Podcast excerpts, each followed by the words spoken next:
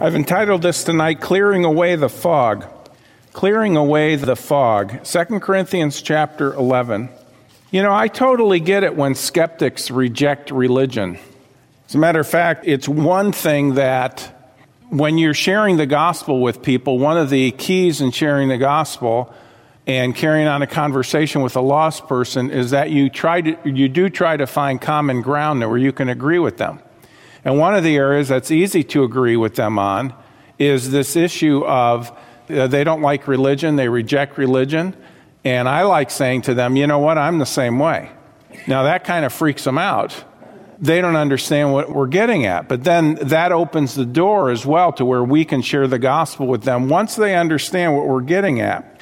In the uh, PE book, the personal evangelism book that we have, Dr. A. Ray Stanford, who's the one who led me to Christ, he said this He says, Religions are man made. Two Latin words make up our English word religion re and ligio. Re means to go back, and ligio means to bind.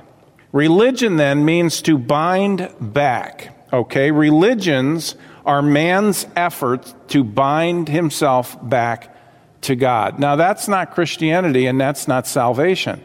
It isn't man trying to bind himself back to God. But when you think about it, and can I tell you this, even within quote unquote Bible believing churches today, this is a real problem because many of those churches, what they're doing, their version of the plan of salvation is they have people having to make commitments to bind themselves back to God in one way or another. That's religion, that's not Christianity. We are not trying to bind ourselves back to God, we're accepting God's move on wanting to bind us to Himself. He does the work, we don't do the work. You don't earn your salvation.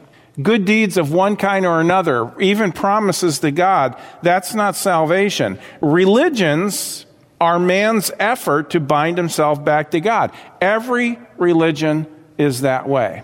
Now, Christianity is not a religion, okay? It's faith in a person and the work he did for us, which is Jesus Christ. All religions, can I be so bold as to say this today? All religions are Satan inspired, whether those who come up with them mean that or not. Still, this is what happens because people think, okay, religion, that's the way to God. And then virtually every religion has, to some extent, a list of things that you have to do to be accepted by God. That's not Christianity. But yet there's so much, can I say this? There's so much fog on this issue. People are in a fog. There are churches here, uh, I've run, let me put it this way I've run into people at different churches here in St. Cloud. One in particular I'm thinking of, I won't say which one it is, but every single person I've ever witnessed to from this one church, they do not have a clue of where they're going when they die or why. If you say, Yeah, I'm going to heaven, why, why do you think you go to heaven? And it's just the crickets, you know? They just stare. I've never met a person from that church who knows why they're a believer. Now, that's a pathetic thing because every person who comes to a church for any length of time should know the gospel and should know why, if they're saved, why they're saved. Religions are Satan inspired. See, Satan delights to blind man into thinking he could somehow earn eternal life through his good works. But you can't earn eternal life. Now, there's a lot of, which is really the work of Satan. There's a lot of churches that preach a message that is close to the gospel, but it's not the gospel. See, the gospel, the whole issue that activates the gospel in a person's life is faith. Faith alone in Christ alone. Paul said in Romans 1:16, "I'm not ashamed of the gospel of Christ, for it is the power of God unto salvation to everyone that does what? Believes. That's all, believes. To the Jew first and also to the Greek. It's only faith in Christ. Only faith in Christ. Now 2 Corinthians 11:14, it says, "And no marvel, for Satan himself is transformed into an angel of light." It's a good definition for a religion. Therefore, it is no great thing if his ministers also be transformed as the ministers of righteousness. Isn't that interesting? Now, watch this. Whose end shall be according to their what? Their works. Two weeks ago, we talked about the final of the seven judgments we were covering, and the last one was the Great White Throne Judgment. And everybody at the Great White Throne Judgment is an unbeliever, and every one of them will be judged according to their works. They rejected faith in Christ as their way to salvation. Therefore, they're saying, No, God, you judge me based on my works. Well, I'll tell you what, that's probably one of the dumbest things you could ever say. Because you can't be saved if it's going to be based on your works. That's why it has to be by grace, through faith, in Christ, plus nothing, minus nothing. All right?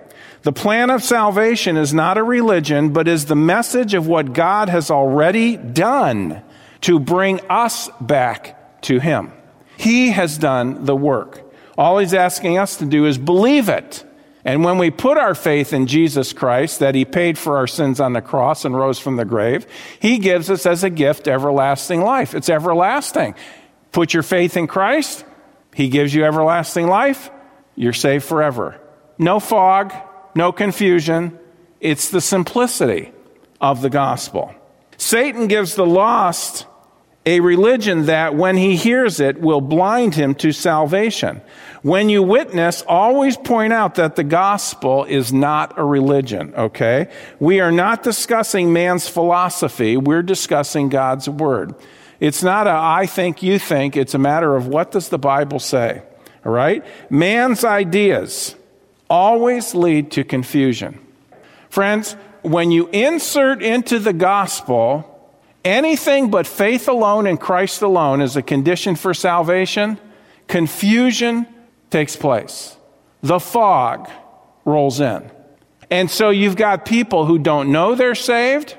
You've got people who thought they were saved, but now they fear they're not saved. You've got people who are kind of like on the hamster on the treadmill or on the wheel, okay? They're doing all they can. They're going as fast as they can to prove to themselves, I guess, that they're saved. Well, can I tell you this? You'll never prove that you're saved if it's based on your faithfulness, because how do you know you've been faithful enough?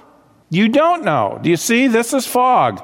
The fog rolls in, and people are confused, and people are fearful, and people are really messed up. Man's idea always leads to confusion. God's word brings clarity, okay? Now, Proverbs has a lot to say about this. Let's go over to Proverbs chapter 28. God's word always brings clarity. I guess that's one of the reasons I love it so much, the scriptures. Clarity. It's like a breath of fresh air. It's like a glass of cold, pure water. It's like, ah, oh, thanks, I needed that. That's the scripture. Proverbs 28, verse 25, it says, He that is of a proud heart stirreth up strife, but he that putteth his trust in the Lord shall be made fat. Fat here is the idea of being blessed. It doesn't mean that you're obese. All right? Next verse. Now here you go. He that trusteth in his own heart is a fool. Isn't that interesting? But whoso walketh wisely, he shall be delivered. So we're going to break this down tonight into two areas. I've already covered one a little bit, but I want to go more into detail. The issue of salvation. So many people are confused about this. What does it take to be saved? How can I know I'm saved. Let me tell you something, folks. There are people who are neurotic, they're basket cases. On a regular basis, I get emails from people, we get phone calls from people. Can you help me with this? I'm really struggling. How do I know I'm saved? How can I know I'm saved? And, and, and all these different things. And we always simply, all we can do is take them back to the scriptures. Because that's where your assurance is found. Let me say it again your assurance of your salvation, there's only one place it's in the scriptures, it's in the promises of God. It's not based on whether you're being faithful, because how faithful do you have to be? It's not based on, on this thing or that thing. It's based on the promise of God. So we're going to look at some scriptures tonight. Turn with me over to Galatians chapter 1. That's where we'll begin. Now, on our trip over to Galatians chapter 1, I want you to bypass it just a little bit. And in Ephesians chapter 2, verses 8 and 9, and of course, we have those up here on the platform. Notice what it says. Now, Most of you know this. I was raised Roman Catholic. Good boys go to heaven, bad boys go to hell. How good do I have to be? Do your best. How will I know that I've done my best? You'll just know. One day you'll just know. That was at nine years old, I was told that by a Catholic priest. For the next 10 years, I didn't agonize over it, but I just was confused. I had no idea. I mean, he was the religious authority, right? You figure you could believe what he was saying. But then one night I came face to face with these verses up here. For by grace are you saved through faith. And look at the next line. And that not of yourselves. It is the gift of God, not of works, lest any man should boast. My world stood still. Said, wait a minute, this can't be true. This is different than anything I've ever learned. But the Holy Spirit is like he was saying, I, I wasn't hearing voices, but the thoughts were there. Yeah, but it must be true because it's the Word of God. Well, we were taught in the Catholic Church, even though we didn't read it, we were taught the Bible was the Word of God. And so I had to wrestle with that, but I came down on the side of God. By the way, you're always safe with Him. And I believe that. The man explained grace, God's unmerited kindness, undeserved favor. For by grace are you saved through faith. You notice it doesn't say anything else besides faith. Through faith, faith in Christ. And that not of yourselves, it is the gift of God, not of works, lest any man should boast. But you see, religion says, oh no, you have to do something. You have to prove you're worthy. You've got to have at least an, an attitude or you got to make some promises with God. It, it can't just be a gift because if it's just free, then, you know, you're going to turn into a, a, a serial killer and a rapist and this and that. I mean, if you simply believe faith in Christ brings eternal life and you can never be lost again, certainly it's going to make you some sort of a animal in the way you live your life. No, no. I'm not saying people can't abuse the grace of God, but I am saying this, folks, that I, that's not been my experience watching people come to understand the gospel. They get excited. They're excited about it. And how do you, how do you account for the fact that those who believe in works for salvation, to get them out to church, it's like pulling teeth. But isn't it interesting? When you come to trust Jesus Christ the Savior, if you'll listen to God, He'll start leading you to local church and he'll start leading you to be involved. And you're being intrinsically motivated. That's the way it should be, and that's the plan of God. But even if you don't serve the Lord the way you should as a believer, if you've trusted Christ, you're saved forever. You have eternal life. Oh, God will work in your life. There's no doubt about that. But you can't lose your salvation once you have it. And if you fail in your life, it doesn't mean you're never saved. What it means is that you failed in your life. Deep truth. If you fail in your life, what does it mean? Well, it means you failed in your life. Where do we get this idea? Well, if you fail in your life, that means you're not saved. Those are two different things. We all still sin once we're saved.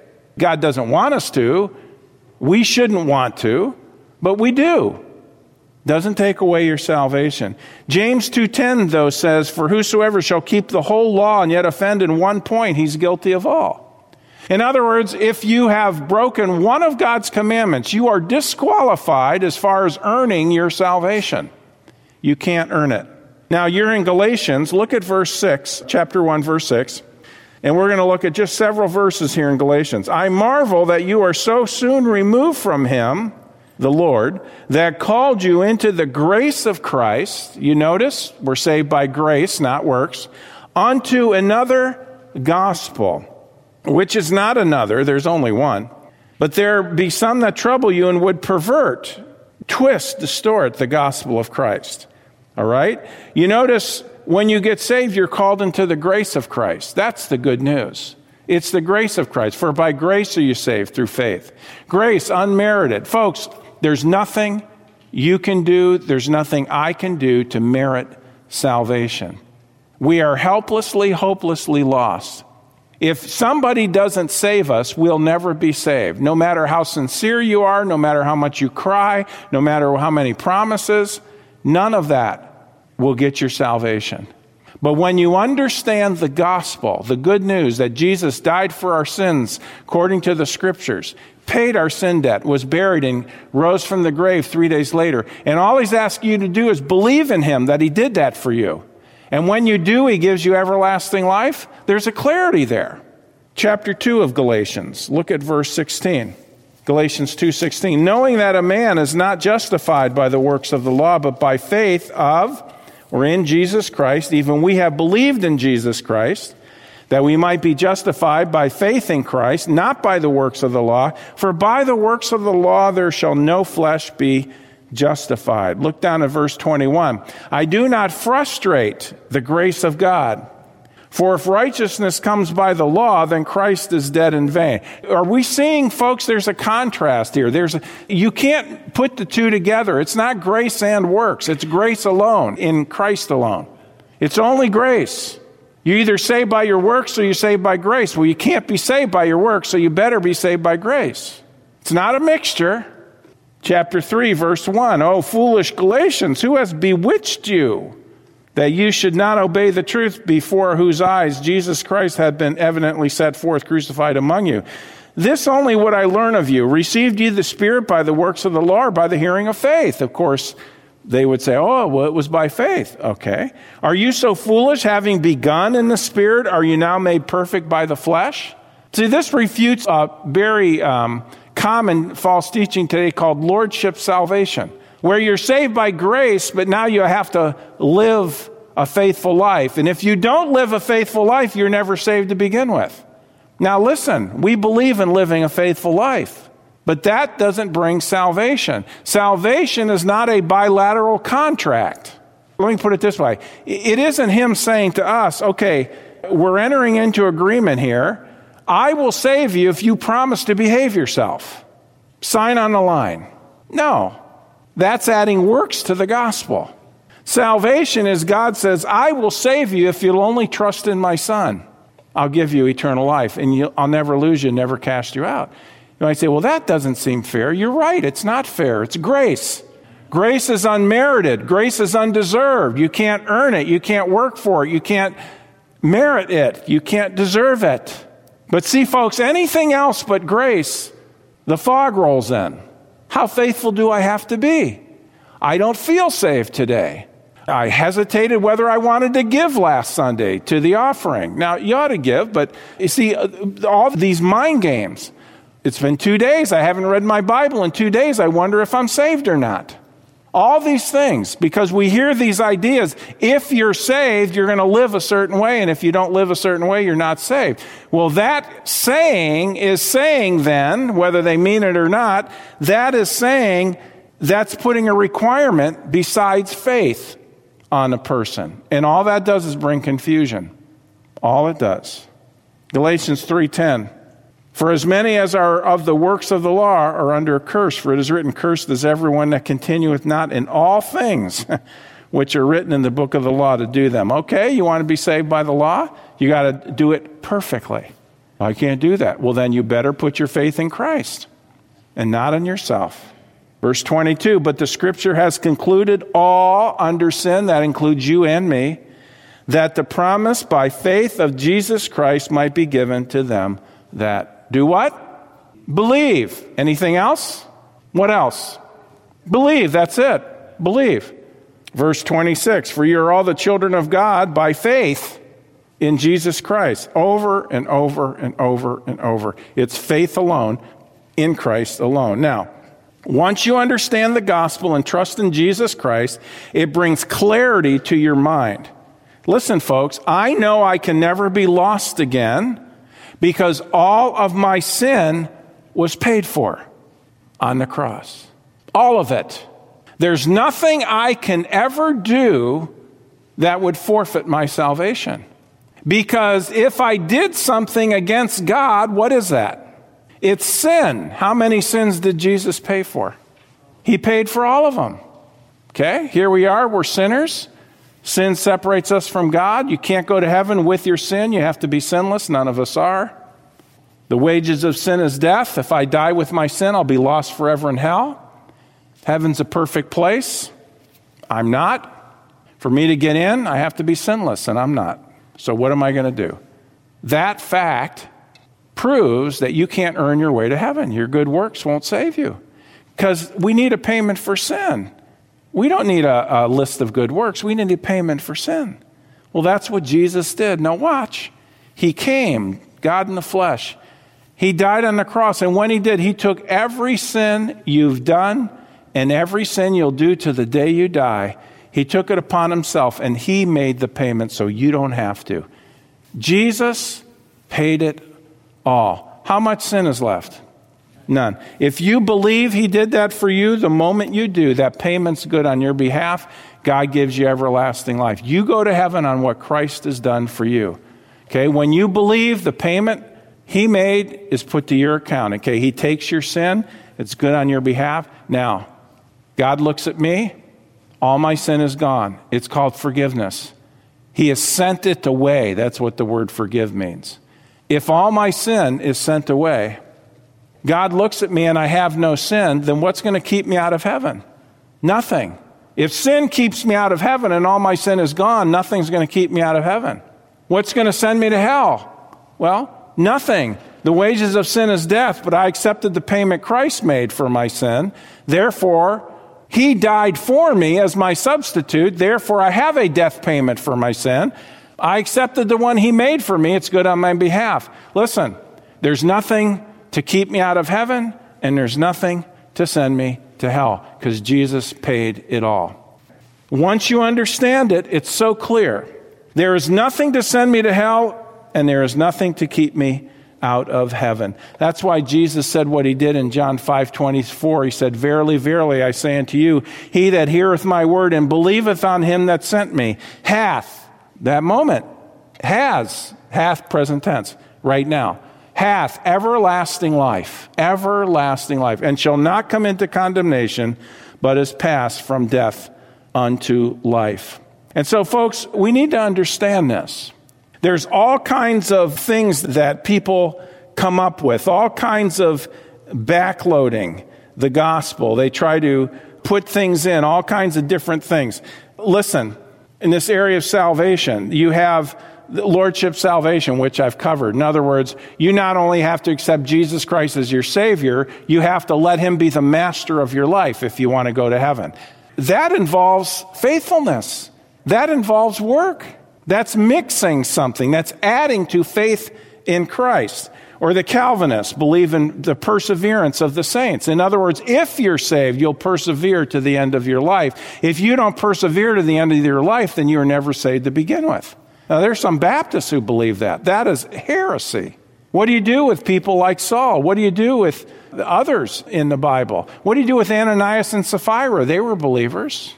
They were struck dead. What do you do with the Corinthian saints who were coming drunk to the Lord's Supper? And it says, For this cause uh, God judged them. And he said, There are some who I've made them sick, and there's others I've taken home. He didn't send them to hell, they went to heaven. No. Then there's others who say, Well, yeah, salvation's a gift, but you got to turn from your sin to be saved. Okay? You got to turn from your sin. What does that mean? Think about it.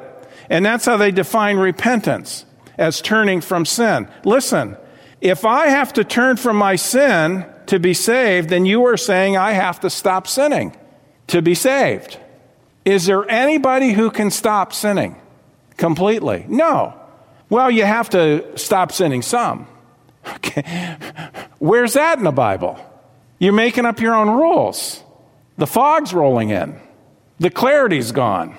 No, it's Christ and Christ alone who's the Savior. It's not Him and me. Here's what that's saying I do my part, He does His part. That's how I get to heaven. No, friend, it's all Christ. Don't you believe this stuff? It is not possible, even for a believer, to completely stop sinning.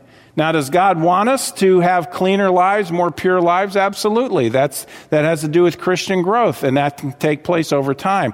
But whether we have good days or bad days doesn't change the fact that if you put your faith in Christ, you're safe forever, no matter what.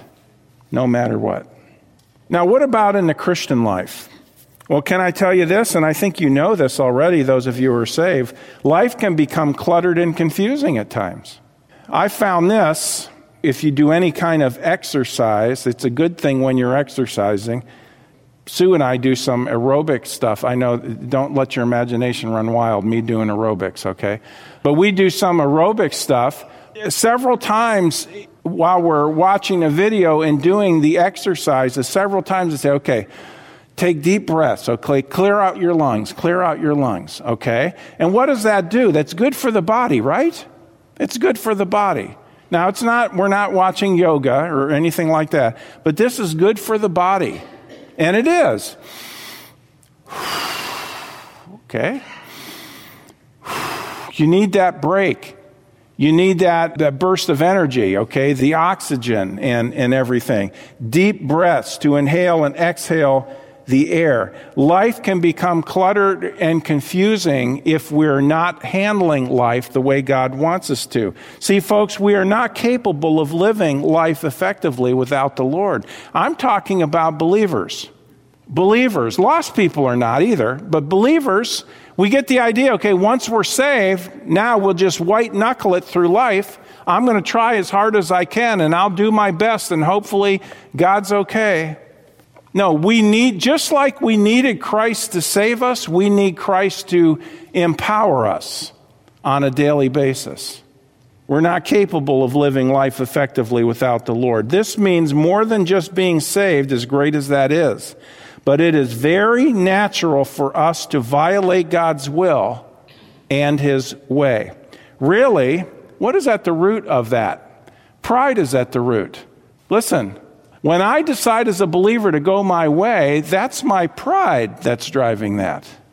When we put our ideas before God's, it's an exercise of our pride. Jeremiah said in Jeremiah 17 9, the heart is deceitful above all things and desperately wicked. That's the heart. But what do we hear today? Yeah, just follow your heart. Just follow your heart. Here we go. Christians, I'm not sure what to do. I'm kind of confused. It's kind of like well, the fog's rolling in. I'm kind of confused. What should I do? Just follow your heart. Just follow your heart. Is that the answer to follow your heart? No, that's not the answer. While we may not consciously think about it, the flesh wants to be in control and direct our steps. When I say the flesh, I'm talking about our old sin nature that we still have even after we're believers. By the way, that's why we still sin as believers. It leads to nothing but trouble and uncertainty. Let me say it again. The flesh wants to control and direct our steps, okay? And it leads to nothing but trouble and uncertainty. Life becomes a gamble of choices. It's an interesting phrase, isn't it? a gamble of choices. Well, I think I'm going to do this. Well, I think I'm going to do that. God is something better than this. Let me give you some examples of this. Raising your children. It can be a real problem. Okay? Raising your children or marriage. How do you do a marriage? Okay? Maybe you were raised in a home. Maybe you didn't have two parents at home. What are you going to do? Well, I don't know. I'll just do my best. I'll follow my heart. No, God's given us answers for these things. What are you going to do with your money? God's given us answers on how to handle money. Things about debt, staying out of debt, this thing, that thing. God has answers to all these things, but we have to find out what they are. Otherwise, we are just gambling with choices. Well, I hope this works. I hope that works. I'll do my best. I'm sincere. But sincerity can be a real problem if we have a deceitful heart. Proverbs says what? There's a way that seems right unto a man, but the end thereof are the ways of death. Twice it says that, by the way. Turn with me to Proverbs 3. How to get along with people, how to choose friends, how to choose a spouse. Can I tell you really a quickie on that? If you never date the wrong kind, you'll never marry the wrong kind. They need to be saved and they need to be dedicated to Jesus Christ. I said, well, they're the one I'm interested in. Uh, they're saved. That's not enough. That's not enough. If they're saved and carnal, all it's going to be is trouble because they'll be living like a lost person, yet they're saved. Okay? No, they need to be saved and living for Jesus Christ. And it doesn't matter how you feel about them because you're going to be in serious trouble down the road if things aren't right. Now, listen, there is the grace of God, folks, and God can put things together. And through Christian growth, a couple who starts out not having any idea what they're doing, they can end up having something wonderful. But it takes the application of Scripture. Proverbs 3 5, it says, Trust in the Lord with all thine heart. Not trust in your heart, trust in the Lord with all thine heart, and lean not unto thine own understanding. Why? Because the heart is deceitful above all things and desperately wicked. Look what it says next, verse 6 In all thy ways, all thy ways, acknowledge him. Let's put him first. And he makes a promise, and he shall direct thy paths. This defines what it means to walk by faith. To trust in the Lord is also to trust in his word. Why do I say that? Because the word of God is inspired by God, it is God breathed. When I trust what the Bible says and I do what the Bible says, I am trusting in the Lord because He's the one who said it. It's just like if you, parents, if you were going to work one day and you say, okay, I've got this list of chores for the kids to do today, and you write them a note and you say, okay, kids, here it is, and you put it, you know, look on the refrigerator, that's where the, the note is posted, and you have it. Here's what you need to get done today before I get home. All they need to do is look at that, and that paper has the authority of the parent. And they need to do what it says there.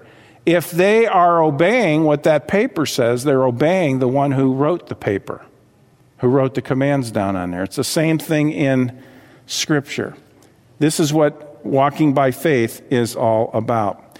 To trust in the Lord is also to trust in His Word, seeing the Word as inspired, coming directly from God Himself. This is linked, by the way, to verse 1 of chapter 3 where it talks about keeping his commandments. Are you in uh, Proverbs 3? Go with me to chapter 6. See, here's what happens, folks. The whole idea of being in the fog or not seeing clearly, the Word of God is what clears everything out. It's the Word of God that brings clarity. Listen, all of us struggle at times. All of us do. With I'm not sure what to do. I feel overwhelmed. I feel confused. That's human. There's a lot of pressures we have to deal with. What does God want us to do? He wants us to go to Him, He wants us to go to the Word of God, and we find help, we find clarity, the fog starts rolling away when we get into the Word of God and God starts speaking to us through the pages of Scripture. And we get encouraged because we're starting to feel better about things. God's Word, as it says in Psalm 19, causes us to hope. Proverbs 6.23, for the commandment, for the commandment is a lamp, and the law is light, and reproofs of instruction are the way of life. Now, while I can do it, I don't like driving at night any more than I have to. My judgment is not as good when I'm driving at night.